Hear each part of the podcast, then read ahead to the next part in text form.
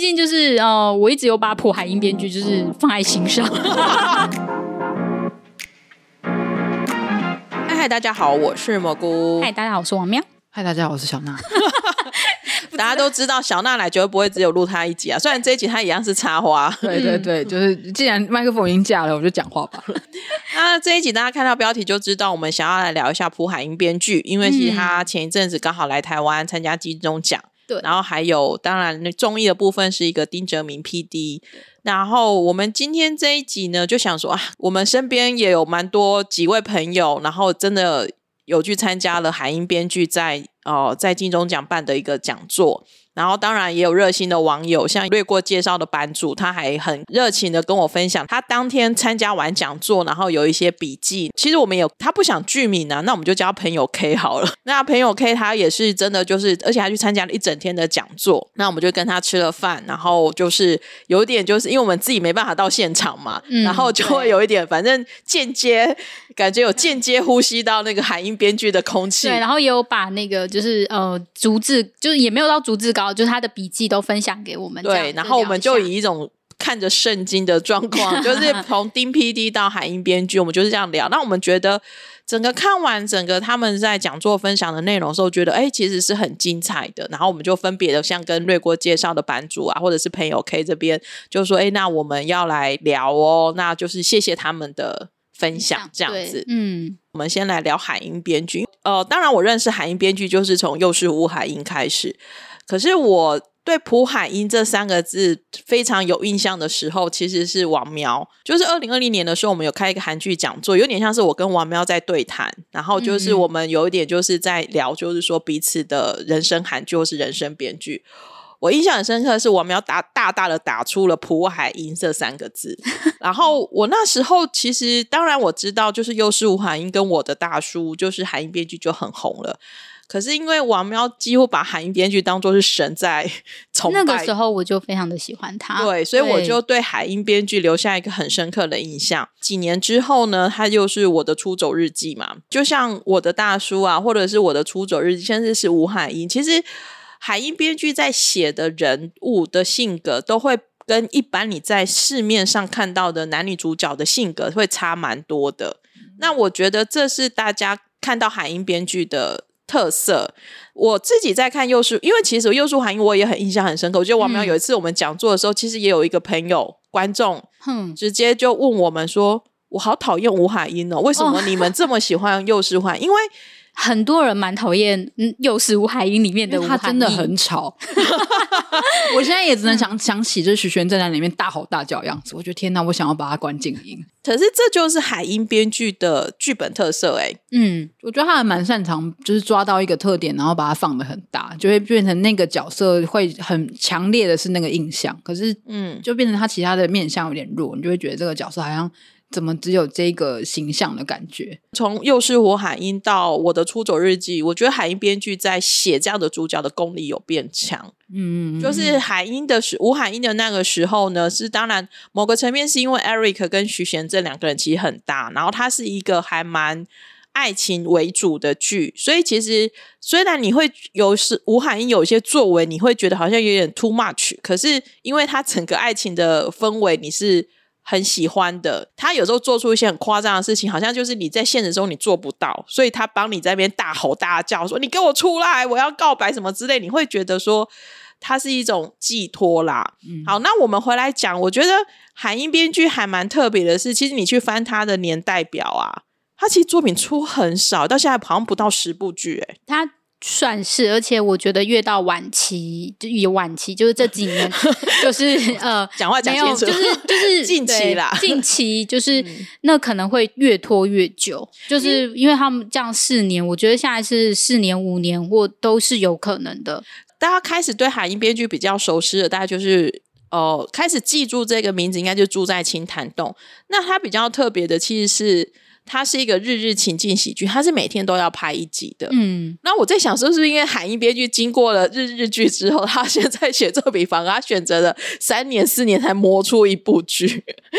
我觉得他就是他的思考可能已经跟以前不太一样了。嗯嗯，我自己会觉得他会觉得说我就是想要写出我想要的东西。其实这个我们在海英编剧他那个金钟奖逐字稿里面，其实我们有看到，跟就是朋友 K 谈嘛，那他有提到说，其实吴海英编剧的时候，那个时候他其实是想要写他想要出的作品是我的大叔，然后是二零一三年的时候，就是就已经有这个企划，但是那时候是被拒绝的。就是我大叔的那样子的题材，可能是不会受到太多的回响。三年还在霸道总裁的爱情，对他就会说，就是那个时候可能当时流行的是外星男人，对对对对对，对，就是要很厉害。然后但是那超能力，对，然后所以就是以我的大叔里面的大叔是不不不受青睐的这样子。然后我记得，因为我看其他报道是说。哦，当时的那些可能制作人或者什么的，可能就跟他说：“你要不要先写一部爱情剧？然后可能比方说这个爱情剧成功之后，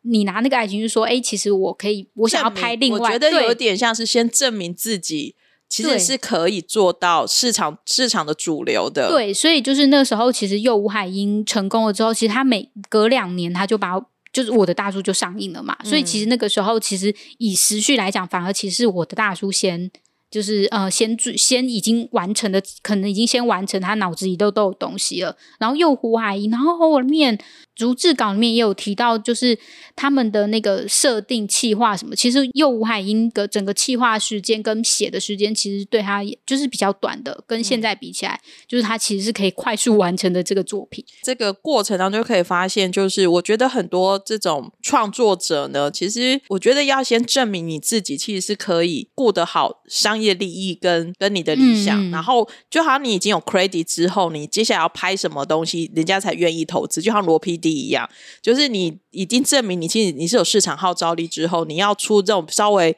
比较是革命型的的一个内容的时候，其实大家才才会去买单，因为他会觉得说这个可能是比较模糊又黑暗的部分，那到底大家愿不愿意买单，就是不可，这是不一定的这样子，所以那时候。呃，我的大叔的时候是会被说，啊，那我们先等等这样子。因为金庸奖，我们看了一下，就是其实有一些报道什么出来，他其实是就是韩英编剧跟那个徐玉婷编剧，嗯嗯，然后跟一个陈慧琳导演三人同时同时对谈嘛。看一下就是组织稿或者是新闻报，其实他们聊了真的蛮多东西的，对，非常的多的感觉。嗯嗯，我们要有很认真的看的朋友 K 的组织稿，他看的最认真，他还做了笔记，笔记在做了笔记，所以。因为王喵真的很爱海英编剧哦，对，因为呃，我一直都有把就是呃，我们其实到处用尽了所有的人脉，毕竟就是呃，我一直有把普海英编剧就是放在心上。网络上搜寻的文章，因为他在韩国也有参加一些讲座或什么的那些内容什么的，可能。还是会比较少一点，而且会有点拼凑的感觉，对，所以我觉得这一次算是哎有机会可以好好的聊聊，是还蛮不错的。觉得因为海英编辑在台湾啦，所以其实就是可以得到的消息跟资讯就是更第一手。嗯，朋友写了逐字稿，我们就是真的是可以看到他当场讲的那些语气啊，或者是跟那些想法。再要几个你看的逐字稿之后，有觉得比较有感觉的一个地方，我觉得他真的就是很讲求自己的普海英编剧，很讲求自己的内心。嗯，对，我也有看到这一段。对，因为我觉得这是很常规的，就是说，哎，你为什么会想要写我的出丑日记？蒲海边是一个很真实的人，他会觉得说。哦，这个作品就是大家都会说，哎，是不是因为疫情期间啊，你想要疗愈大家或什么？他就会说没有啊，就是这是我在，就是他在疫情前，就是五，嗯，他现在五十岁嘛，然后他是大概四十五岁，就是他在五年前就在疫情前的时候就已经想到东西，然后你会觉得说，哎，好像他已经就是过得还不错或什么，然后他就会想说，四十岁、四十五岁的自己的时候，那时候就会想说，嗯，我觉得。就是这个年纪，就是也不是说这个年纪，因为说每个人都会觉得自己过不错的人应该是很少。对，他我觉得就是这种就是过得不错的人很少。我觉得嗯，好像真的大部分都会觉得说，我就是每天很累啊，很忙啊，然后做的事情没有受到大家的肯定什么之类的，然后他就会觉得，哎，我想要把这种感觉写出来。他可能就是把。他当做就是里面的角色在写嘛，他就会说：“那我们怎么样走出那个地方呢？”然后他就会自己想，他也没有想要留于别人，因为他想要从自己在自己的那一部戏里面解放。嗯，对，所以他写《出走日记》其实重点是他想要解放自己嘛。就是有点，我觉得那种感觉，就是我觉得至少从文字上的感觉是，他没有，就是他是在求自己的东西，而不是在求别人的东西。听起来感觉的确是比较像，他是为了探索自己的内心在而写这部戏。我觉得他大部分的给人家的感觉都是那样子，诶，因为我觉得就是从竹子啊可以看到，他就会说，嗯，那你觉得你嗯写不出来的时候，或者是压力很大的时候，你要做什么？他就说：“哦，我就打，就就是坐在那里，然后想象一道白光，就是冥想。对，就是 我我在竹子看完之后，我问一下朋友，可以我说他他真的是这样讲吗？真的实在太可爱了。想象一道白光，因为如果就是大家比较接触身心灵类，然后冥想就是那样子，就是放松就是这样子。然后在竹子老给我提到说，就是他们在对谈的时候，因为我的出走日记里面写非常多关于走路嘛，就是因为他要通勤走路。”或什么，然后徐玉婷导演就有说，这种戏都会被删掉啊，因为大家都会觉得说这种戏有什么对太冗长，就是嗯走路有什么好拍的，然后就会把它删掉。但是在我的出走日记里面，就是很重要或什么，然后他就他会自己会觉得说，他觉得很重要的东西，他就是写出来。他其实我觉得他不太 理大家怎么怎么想或什么的。光是可以创造出我的大叔跟出走日记，某个程度上确实他是不太 care 别人怎么评价。他的作品，就是他还是会说，他还是会有恐惧，就是会觉得自己是不是过做做不好，因为他可以看得出来，因为他是他的我的出走日记的嗯初衷是他觉得在这个时候就是没有让人觉得自己过得好，所以他自己应该觉得他自己没有过得很好，对，然后但是他还是借由那个，所以他还是有恐惧，但是他会去处理他。觉得嗯头痛或者是想要走出来的地方，那他当然大家会觉得看了很疗愈，那是观众的感受，跟他的感受是就是无关这样子。对他只可能觉得哦写了写了，就是把大家的想法也写出来，所以我觉得这点就是哦可能就会跟。其他的编剧的给人家的感觉就是会不一样。看到逐字稿里面啊，就是他也有写到，就是说他在写剧的时候，他其实是不会先给这个人写什么他的故事背景、什么角色设定啊，他其实会先写故事，看起来好像是这个样子。因为看他写说他角色的名字、职业，甚至都是最后才放上去。哦，对，因为我就是我自己看的时候有一点惊讶，是因为就是他就是我的大编剧的教科书是叫你要先把。这个人的背景写出来，对，但是他只他，嗯，应该说，我觉得那个时候就是我看到的时候觉得很惊讶的地方是，呃，我的大叔里面就是呃的男主角都他是一个就是建筑结构师，就是呃建筑师，然后看那个结构好不好，那这个东西是不是围楼要拆或什么的，会其实有一点扣到他的人生。或者是整个就是一些剧情，所以我会以为我自己可能会想说，哇，那可能是他先设计好的，然后就是先有职业，然后再那个，然后破坏音编剧会说那个其实是后面的，就是他会先，而且他连名字都没有，他不会先叫那个人的名字，因为他觉得名字不一样，呃，听起来叫起来的感觉也是不一样的，对，所以也不要先给他名字，因为他觉得这些都是刻板印象。都会是偏见，你会觉得说，哦，这个人可能叫做美珍，那他就要怎么样，很文静或者是干嘛什么的，他觉得这些都会。阻碍他的那个，我觉得他的剧就是他脑子里的那些想象吧，所以他也都是没有的。他是后面才去，他会觉得这些东西是加强的，而是不是他的本质的东西。要内心很强大的人才做到。他会觉得说，就是诶，这个人的那个都不撇去他的职业，撇撇出他的姓名，他就是那样子的人了。就是不要因为呃，他可能做文书工作，所以他就很内向。他也可能是一个很外向的人啊，嗯嗯，他会觉得就是说这些东西是加强他补强这个人，而不是用职业来补强，就是这就是来研发延伸出这个人。我觉得就是他的那个顺序会好像会跟我们想象的会不太一样。我自己看组织稿的时候，我也觉得有一点还蛮嗯蛮有趣的，因为他那个时候他会觉得那个爱是条件，呃，应该说他第一个他是觉得。他会觉得就是关系是一个很辛苦的东西，所以他才会写出去，因为他会觉得说啊，我跟别人聊天也很辛苦。就是这一点还蛮看到竹子稿看到那一句话说他连跟计程车聊天都很辛苦，我真的超有深。我其实我有有感觉，我连我其实是一个就是有时候连跟同事聊天我都觉得很累的人。说讲话真的很累，那你还坐在这？大家知道来录音有多耗我的能量。他会觉得就是很敏感，但是问题是，就是在组织感他讲的是说，他为什么会觉得跟司机聊天，嗯，或者是会很辛苦、很敏感，是因为你太注重自己就是紧张的心情了，因为你觉得跟这个人聊天很紧、很很很紧张，但其实那个人其实完全没有 feel，所以你感受到并不是那个人，而是自己的东西。听得懂吗？我听得懂。我觉得那这怎么讲？应该是一种，就是你要你在那个状态下，你会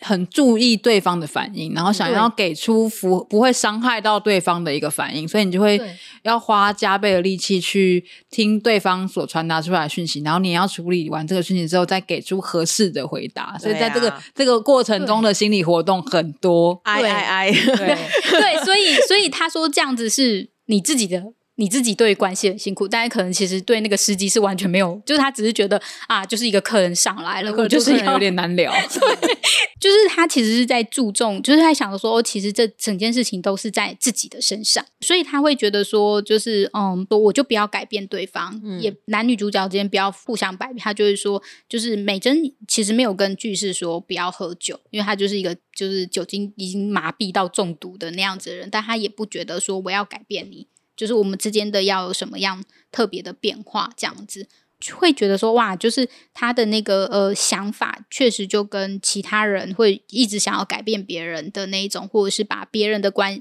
把别人的事情然后揽在自己身上，其实是不一样的。然后我会我也觉得说，就是哦，他也会觉得，就是说为什么里面很少提到爱这个东西，他是用敬仰。对，他就说你要敬仰我，崇拜，崇拜。对，为什么要用崇拜这个东西？他也会觉得说，是因为爱是条，就是他已经觉得爱好像已经变成条件，然后是一个交易，就是你爱我，所以你要怎么样怎么样。而且他也会觉得说，不只是别人会这样子要求，你也会这样要求别人。嗯，对，你会说哦，就是你怎么没有帮我做到这些这些东西？那所以他其实美珍在这种关系上是很辛苦的，因为包含刚刚讲的，那有可能变成说。他会觉得说，他的爸妈其实不太关心他，因为他可能是忙内，就会觉得说，你就乖乖的，然后做这些事情或什么，所以他会要求他，他会其实他的内心可能希望他爸妈多关心他，多关心他或什么的，对，或者是，可是他可能就是但他上面有个很惹事的哥哥，或者是他姐姐比较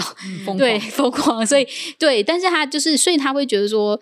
要挣脱这个关系，就是把爱给挣脱，所以他不不谈，就是不用这个东西。那个对他来说是一个束缚吧？对美珍来说是一个束缚吧？我觉得美珍也不一定有意识到，因为美珍自己也会觉得说，我为什么我的爸妈没有那么的关爱我，或者什么之类的。我觉得那种感觉就是那种，就那个所谓的崇拜，这种感觉可能像迷妹对偶像那种感觉，对，就不没有条件，没有条件，不求回报他好，就看到他开心，妈妈就开心。对，因为就是你，嗯。你我觉得那种感觉就有点类似说，你常常在很多韩剧，或者是你在看综艺节目或什么，就会常常跟你说“撒黑哦”或什么之类，就是好像就是一个要常备的东西。但是他反而会很看重这个东西，他会觉得说这些都是有条件的，他不想要去谈这些有条件的东西。对，所以我觉得那样子的处理之下，会让我的出走日记有一种很特别的氛围在。嗯，对，觉得里面笔记还有提到一点是，大家在问他说，就是嗯，解放的定义比较特别的是，我在笔上看到的是说，他说是第一次有人问他超压抑的，竟然有人第一次才问他这什么是？以前没有人问过他解放吗？对，我不知道是他没有接受采访还是怎么样，因为我就会觉得就是对啊，为什么要知道我的解放日记？解放是什么意思？他说。他说他是第一次有人这样问他，他还就是在里面说哦，就是谢谢大，就是谢谢你问我这个问题，我去想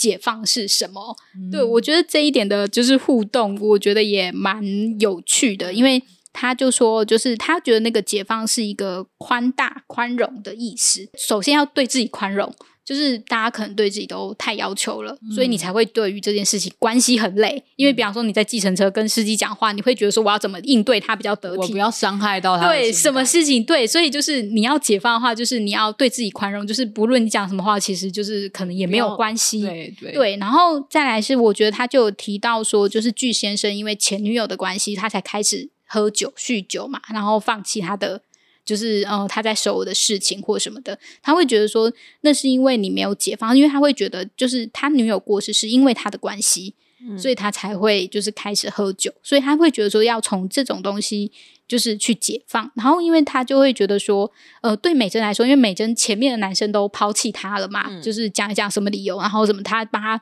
付了很多钱或者什么，但都还是。就是放弃他，他就会觉得说是因为我没有价值，所以男人才不要我，才抛弃我。他就说你要从这种想法中解放，因为并不是你没有价值，或者是说他刚刚提到的是，他觉得他的家庭关系也没有到就是很和乐融融啊，或干嘛的，就是很像一般的家庭关系。像我刚刚说的，就是他也没有觉得他的爸妈特别的。爱他，然后或者是什么的，然后他就会觉得说，你也不要去要求要求这个东西，你不要要求别人，你也不要要求自己，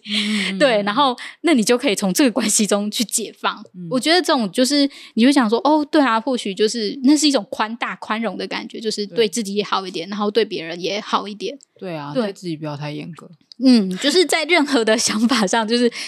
对，就是可能就是下次就是那我不要运动了，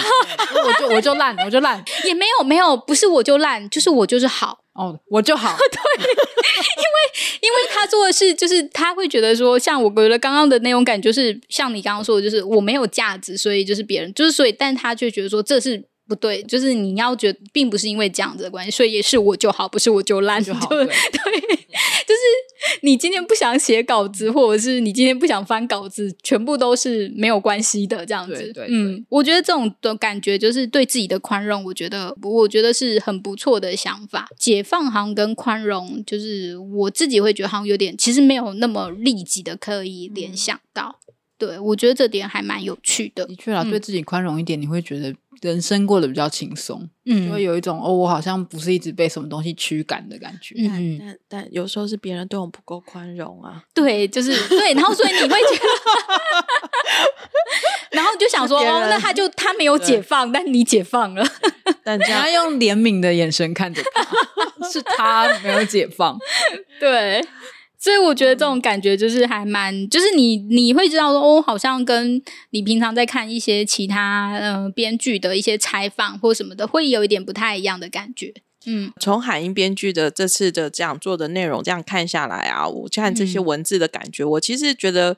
还蛮重要的，就是他写的东西，就是他认为编剧要写的东西是真真实实的自己人生的故事，或者是它是一个存在的感觉。而不是你去凭空想象说，哎，你应该要怎样怎样怎样。所以他其实，呃，我有看到新闻也有写到，就是他有提到，就是说，与其你是。怎么样？你念了什么专业的科系出来，写剧本的科系出来？他认为你应该先去当面包店的师傅。他会说，就是在选拔剧本或者是在选拔可以写剧本的人的时候，一个专业出身的人，但是他可能很年轻，然后还没有其他社会经验，跟一个五十已经在面包店工作二三十年的面包店师傅说：“哎，我要出来写，或者是店员出来写。”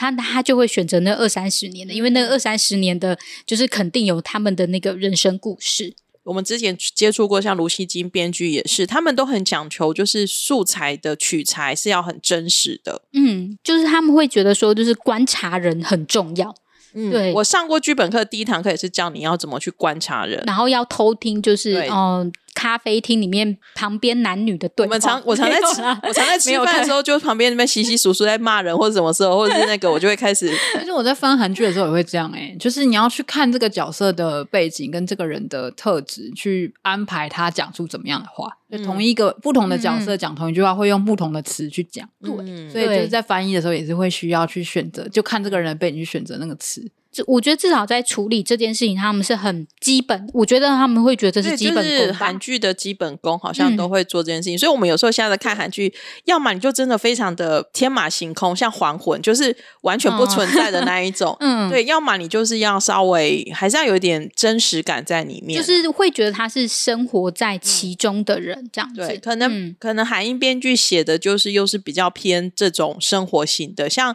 秀妍编剧最近就外挂开很多。对，他这又是不一样的的风格，这样子跳出这种剧本写作，就台湾人也会很爱问他，就是比如说海英编剧，你的那个恋爱 恋爱经验很多，我看新闻有写，我真的笑出来，以为就是他就说平均值一下。我不晓得，就是其他，就是会不会，就是他在韩国的时候会不会收到这种对问这种天，就是天外韩国人超爱聊恋爱话题，应该一定有有。对，然后他也有提到，就是像什么韩英编剧，他不是很爱 shopping 的人，因为你知道，就是那种感觉，就是你如果看过就是那个浪漫的体质，你就知道那个编剧啊会想要买一个包包，哦，对对对对对，其实就是那个就是啊写不出来的时候就买个包之类的，然后他们的那个就是资深编剧，就是门背后的门一推开就拉门一推开，然后就是有一排一整排的包包，这样就是那是他的成就，但好像真的就是他的物那种感觉，好像物欲比较少嘛，嗯嗯，对，就是他就是他好像就是那种就是哦看比里面写的就是他就是那种呃看到想要买什么东西，我今天要去买乐色袋。然后他就走到店里，垃圾袋啊，这是我要的，然后就拿走这样子。他就是他不会再买断养乐多，就是羡慕他哦。逛大卖场都会觉得没有任何的对，所以他的那个感觉就是跟那种就是我的平常的那个休闲或什么的，好像真的就是不一样。毕竟他的那个压力大，写不出来的时候是冥想的。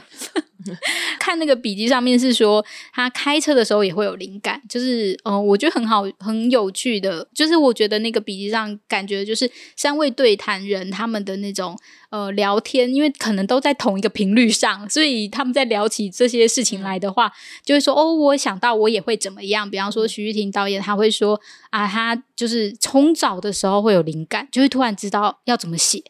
然后所以他就说我离不开家里。因为我要，他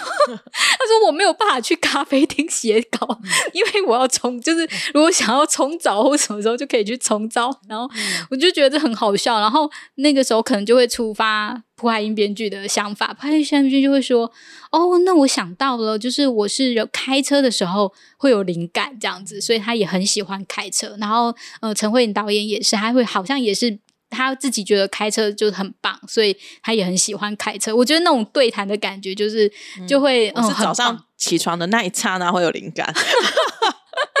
听起来像他们就是在呃有一个时间可以跟自己相处的时候，比较容易有灵感，接受到宇宙的讯息。对对对，他们会觉得就会进来。对，但是我觉得我不知道，就是其他的呃，就是其他人会不会有那样子频率的感觉？可能要看人吧，每个人每个人的那对啊，因为他们他们确实。呃，就是从稿子上可以看得出来，他们确实会用宇宙的声音来 形容这件事情。所以刚刚小娜说了，就是就真的宇宙的声音。对他就会说哦，就是可能会开车开一开，然后就宇宙的声音说，嗯，就是等，就是那一段要怎么写比较好。我也会这样，然后就会写出来了。我也会这样，就是可能洗澡或是上厕所或洗碗的时候，突然有个宇宇宙的声音跟我说，刚刚那句应该要怎么翻比较好。对，所以就是我觉得，就是大家在同一个频率上的时候，对那种感觉，哦，对我也有这样的。情形会发生，我觉得那种感觉就很有趣。朋友可以有在跟我们聊的过程中，我觉得他也提到几件事情，比如说我们那，因为其实我的出走日记那那一阵子非常的红，所以其实很多人会一直想说，哎，海英编剧是读了很多什么心理学的书啊，或者是有读了很多什么哲学的书啊？结果海英说，哦，他不看书。啊，然后我觉得什么尼采啊，什么 还蛮好玩的。像我自己会很习惯看书，因为我觉得就是我要我也不看书，对，不要不要看那么多书啦。不是，对，因为我我自己为了要输出，所以我会看很多书，可以我可以帮助我理解跟输出这个东西。所以，呃，然后我记得很多边，呃，就是你在采访一些人的时候，他们都会说他们看的什么书或者什么，可能是因为作家或者什么的。然后我觉得大家就会觉得说，哎，那。可能破海英编剧他本身也看了很多书，所以他才会做就是这样子。然后他对他的回答就是我没有在看书，因为他大概看了一两页之后什么，他就知道后面的剧情是什么，所以我猜应该是个小说吧。然后就是他就会知道，就因为他自己是个就是编剧家。那如果是小说，我觉得编剧应该是不太会看，因为怕那个想法会。会他他是所以，我我我前阵子就因为那个小女子里面不是有一个最后一六一集不是有一个很夸张的杀人巧杀人手法吗？哦，对，我在另一本小说里看过一模一样的杀人手法。哦，我想说，天啊，这么夸张的事情，居然有两个人同时用，所以我觉得可能是会有影响的。哦。对，但是他因为说，反正他就觉得说，就是这个东西他已经知道，所以他没有。就是，我觉得他真的很追求自己的身心灵，哎，就是他就是往内求，他不是往外求的人。他那个作品就知道啊，因为他的作品是很很内显的，他并不是是那种很张扬、很外在。所以关于就是是不是，比方说他是不是有想到就是尼采这件事情，他是说他觉得他他说。他当然知道尼采这个人，可能，然后他说，可是他其实并没有那么深入的去了解尼采，然后他就说，可能是因为他自己有他自己的想法，然后一些就是哲哲学或什么，就是他自己在思考过程中，可能是这样子一路思考下来，可能是万中归一吧。所以他在想说，那样子是因为这样，所以就是嗯，所以让就是他跟尼采的想法，或尼采跟他的想法，可能是一就会有一样的那脉络这样子。对，我觉得就是蛮特别的这样子，就是所以没有因为怎你要做什么事情，所以你就要念很读很多书这样子。对。然后海英编剧的最后，我觉得可以稍微聊一下，他也有被问到，就是比如说他是怎么写剧本的，编剧团队是这样的一个状况啦。我忘了是竹子稿写还是新闻写的，就是说海英编剧会刻意选跟自己年纪差异比较大的。助理对，然后就是年轻的助理，因为嗯，年轻人想什么只有他们知道嘛。然后那个用字遣词会不一样。我因为我们一直很好奇韩国编剧的这的一个分工啊，比如说他就会写到说，哦，其实助理主要会是做什么资料的前期的调查，然后去核对，然后甚至串场的地方是否合理。但是好像主剧情还是什么，应该都还是编剧。主编自己自己在写，然后就是我看上面也是说，就是陈慧琳导演有说，就是导演编剧可能了解彼此吧，所以他们会说一看就知道这个是一个人写的，或者是多个人写的东西，对，有没有一致性？他们看，或者是那个言用词或干嘛？我觉得就是可能专业就可以，而且就是大家就想说，四个四年写一本，应该不会是不会是很多人合著吧？对，就是可能。就是都自己，就是助理比较就是辅助的东西，可能就不是主要的台词了。对，然后也有提到，就是说，其实呃，海英编剧是会接受他自己的剧本是可以被讨论的。嗯，然后就是可能甚至是导导演在现场，好像还会 call out 给他说，嗯，对，就是他这样拍可不可以，或者是什么之类。然后他也有提到，就是说，如果他有真的觉得不合理的地方。就是大家跟他讨论，他好像也是很愿意接受的。我觉得算，嗯，算，我觉得算是在这边看到逐字稿里面是看到韩英编剧这样子去，然后去回而且我觉得他好像就是他就是顾好他的剧本嘛，所以可能对一些美术导演啊，或者是服装啊，或者这些东西，好像就是全部都像化就是导演的对，就是都给都是交给导演，他好像就比较不会就是说我我想要什么样的演员呐，我喜欢就是谁谁谁谁要来当我的男女主角之类的那一种，这些反映了他就是没有期待这件事吧，他就是把他要写的东西写出来，那剩下的事情不是他的事。对，不是他的事，包括市场，就是他就觉得说，我就是想写我的东西，就是反应好不好，那也不是我的事。没有期 待大家一定要喜欢他这个作品，或大家一定要接受他的某一些想法。我觉得他没有。对，我觉得会有一种那种因为因为大家就会很好奇，因为甚至像。说实在话，像像台湾台剧也都大家也在思考，到底是要你的制作内容的潮流是什么？你要往哪个方面去前进嘛？因为 business 永远会这样去讨论它。可是海英编剧他其实也蛮怎么讲，就是干脆，很干脆，就是说，我就只想写我的嘛。这市场能不能接受，那是这个市场的要决定的事情，不是我能够决定的事情。嗯，可是我觉得他想的地方是比较细腻的地方，比方说，嗯。关于一些就是桥段的设计，他会去想说，这样子会不会让观看者会不舒服？嗯，对我觉得像是，比方说，我觉得讲到就是爱情的话，那就是求爱这个部分，就是呃，比方说可能一些嗯接触或什么之类的。这样到底会不会成为一种就是暴力，或者是会让观看者不舒服或什么的东西？我觉得就是他细想的是这样的东西，这真的是一个爱吗？还是这是一个胁迫呢？对，嗯，我觉得对，很有那个韩剧的感觉。嗯，韩剧不是常常就会有让人觉得说哦，人帅真好人丑性骚扰吗？以我确实是啊。对，我的意思是说，韩剧很多求爱的桥段，如果放到现实中的话，其实是有一点呃，会有一点违在一个模糊地带的，其实会有一点。违反人权的感觉，好像所以好像是那个他们去，好像是我的出走日记里面，就是他们一起到山上去，然后最后亲吻，然后他的写，他好像在里面写的是，就是他们的脸很靠近，然后他是看的导演拍出来，还知道他们有波波这样子，对 对，但他当然就是还有一些想象的空间，就是他就写，还会觉得说这个东西就是想象空间，可是我觉得他处理的呃是很细腻的观察，而不是。对于潮流，那他当然可能就会嗯符合其他，因为有一些是基本的东西是一样的。对，嗯，其实这就有点有趣，因为我觉得我的出走日记，我确实有看到有一派的人其实是看不下去的。嗯，他们会我觉得一定有，他们会觉得就是有点在无病呻吟啊，或者是说会，对，我们就无病呻吟了，没有一边就是计程车坐计程车，心心里话这么多，对，或者是会觉得美珍太闷啊什么之类的。可是我觉得。这就是人的世界啦，而且我觉得还有关于那种条件的东西，就是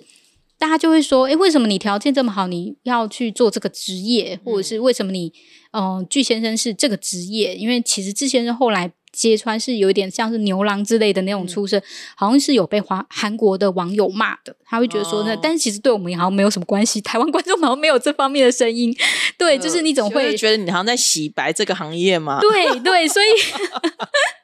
对，所以我觉得那种就是，或者是说，哎，为什么美珍明明条件这么好，然后为什么你不辞职呢？你去找更好工作，或者是为什么你的下一份工作又是更简单的文书工作呢？就是你的才华应该被就是往上求啊，就不想要啊。对，就是我就觉得说，这就是反映出嗯。嗯，朴海英编剧他自己内心的想法跟外界都会觉得说你应该要怎么样怎么样，他对于这些东西指指点点，他是哦觉得不想要的。对，我觉得这个在韩国社会蛮蛮冲突的，因为韩国人的确是蛮会觉得说，哦我有这个才华，我就应该要到一个更能发挥我才华的地方。可是我觉得台湾也是啊，但是台我觉得这样，台湾比较。我觉得台湾对这些事情比较宽，就渐渐的比较宽容。大家会觉得说，哦，他虽然有这个才华，但他决定他决定不要追求这件事情，那那就算了。你为什么要逼他？他可能就是不想做。可是韩国现在还是蛮蛮看重这件事，会觉得说，你有一个这么，比如说首尔大学毕业学历，你居然在这个一间小小的公司里面做一个文书。我觉得台湾前几年有经历过这样的一个风潮啦，比如说像台大毕业，他都就去务农，对，或者是什么之类的。然后韩国可能。个正在经历这样的一个对的一个部分，他们也需要解放。台湾已经解放了，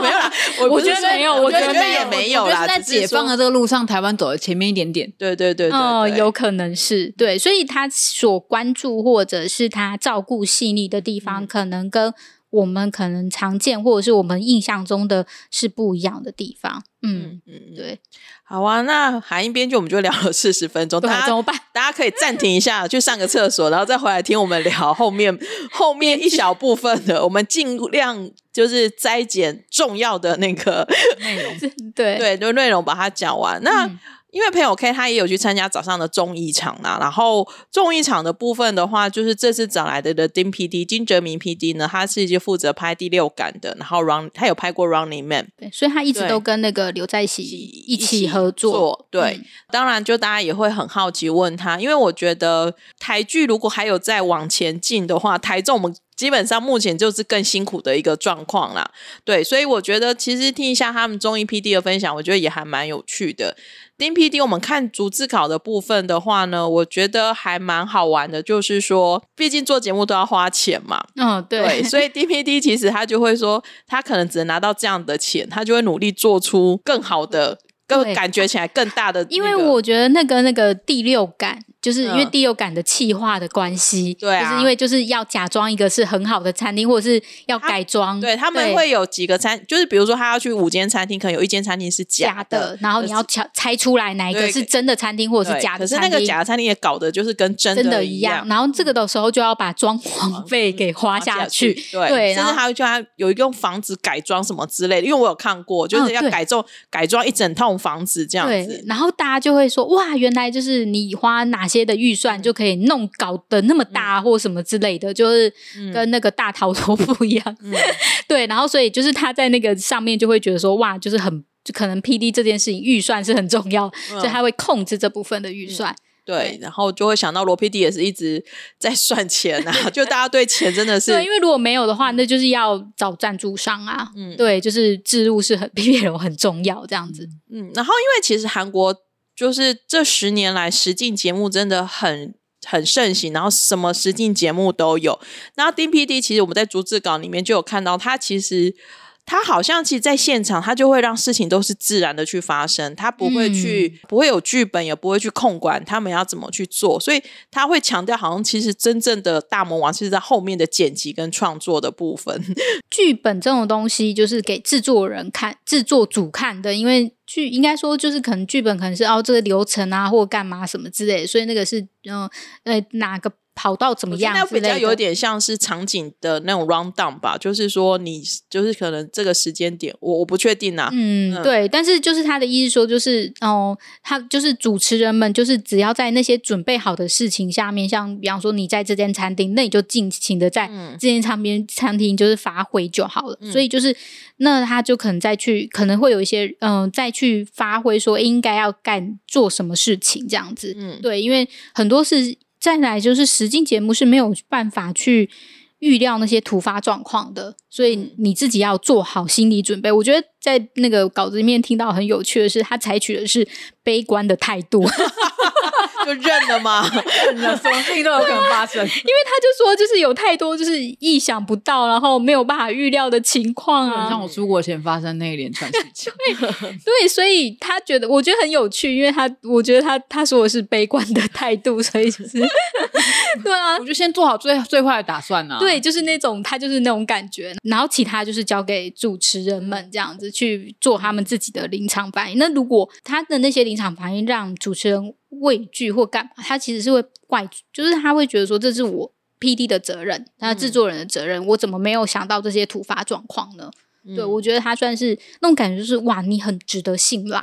因为我看到他在组织稿里面一直强调，就是他其实要跟出演者培养出一个信任感，嗯，就是主出演者要能够信任这个 P D 不会去出卖他很坏的地方。然后会帮他过滤掉一些东西。对，我觉得这种东西都还蛮重要，而且我觉得他还会强强调他会跟大家聊天这件事情。对，因为其实等于其实他光是从选角 casting 开始，他就要对这个人有很明确的认识嘛，要不然就是如果他他发现哎 casting 就是错的人或者怎么样，其实他对他后面的灾难应该也是蛮大的。对，所以他们他反我觉得是那种在事前的审核跟。这个节目适合怎样的人来？对，然后以及这个呃出演者对于这个节目有没有热情？因为他一定会跟，就是比方说他跟刘在熙一定会说，诶，我想要做一个新的企划，那那个企划是怎么样？什么东西我可以带给大家？什么东西或干嘛之类？观众干嘛？嗯，我觉得那个东西如果对方没有热情，就哦好啊，那你一定不会想要。但是如果那个人就说哇，真的好有趣哦，什么我们还可以被做什么什么东西？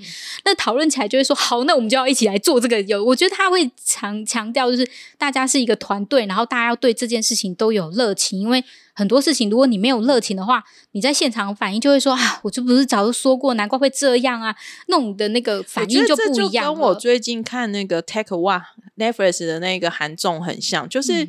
大家是目前幕后都要对这东西很疯狂的执着，然后会想要一起创造出一个东西。因为如果只有一方要做，一方另外一方不要做，那个其实你在荧幕面前，你其实是。瞒不住的，嗯，我觉得，而且像自，像李瑞正不想做的时候，你就真的是瞒不住，他就真的不想做，就是这个意思。对，所以我觉得那种感觉就是他们要抓，就是他们会营造出就是大家一起，而且我觉得那种就是比方说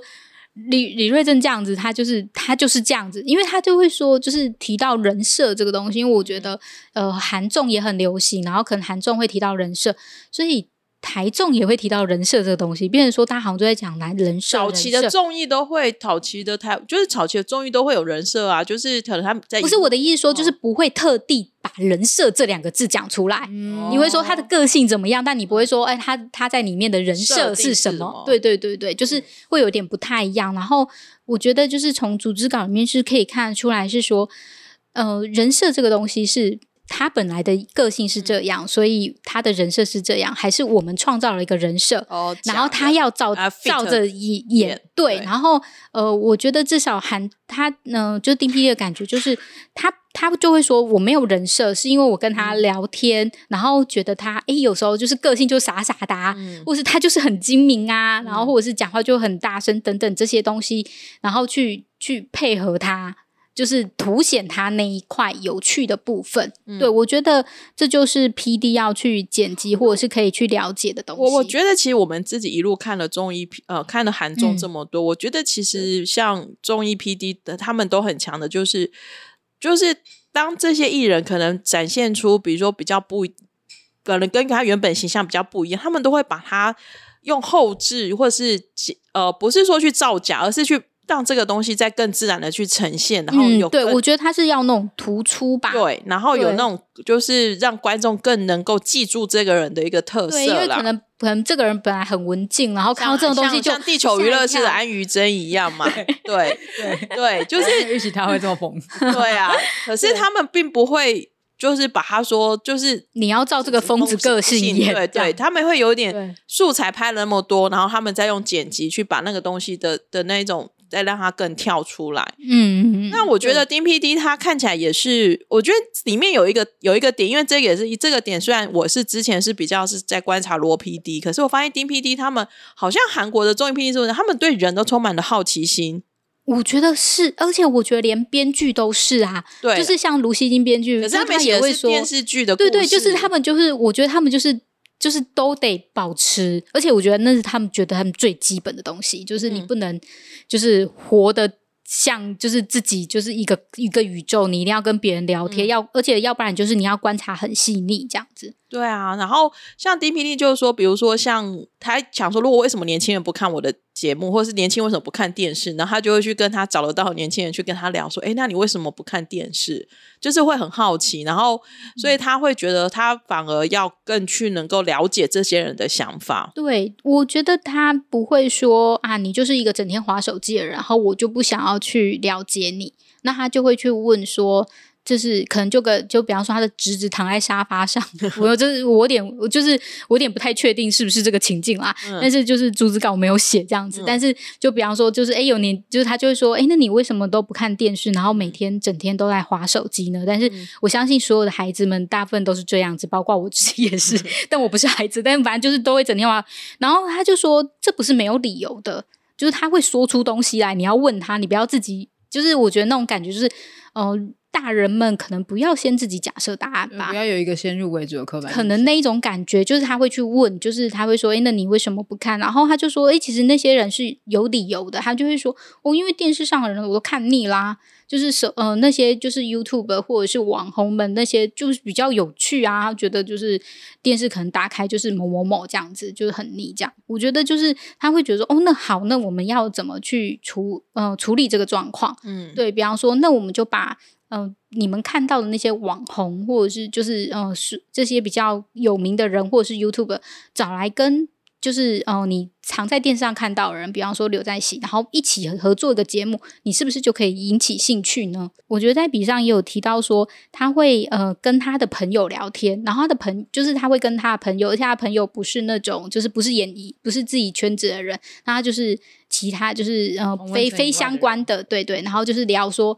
就说哎，我有个计划，那就是怎样怎样怎样，你会有兴趣想看吗？对，然后他的朋友可能就说：“哦，这个有兴趣，这个没兴趣。”他就会去做自己先做这样子的试调。哎，这个跟我前一阵子在看 U Quiz 有访问那个电影制作制片人，就是像那个呃犯罪都市系列，就是他做了像呃他从早期的《王王的男人》，就是他做了很多千万电影啊。然后那个制片人也说，就是他们在做剧本开发的时候，他们会先丢给。三四十个，呃，不丢给很多素人去看，而且是最好，这个不懂什么叫剧本结构，反正就是他只单纯去看故事，然后他们一定要收集到有三四十个觉得，哎，这个 concept 是有趣的，他们才会去做开发。所以其实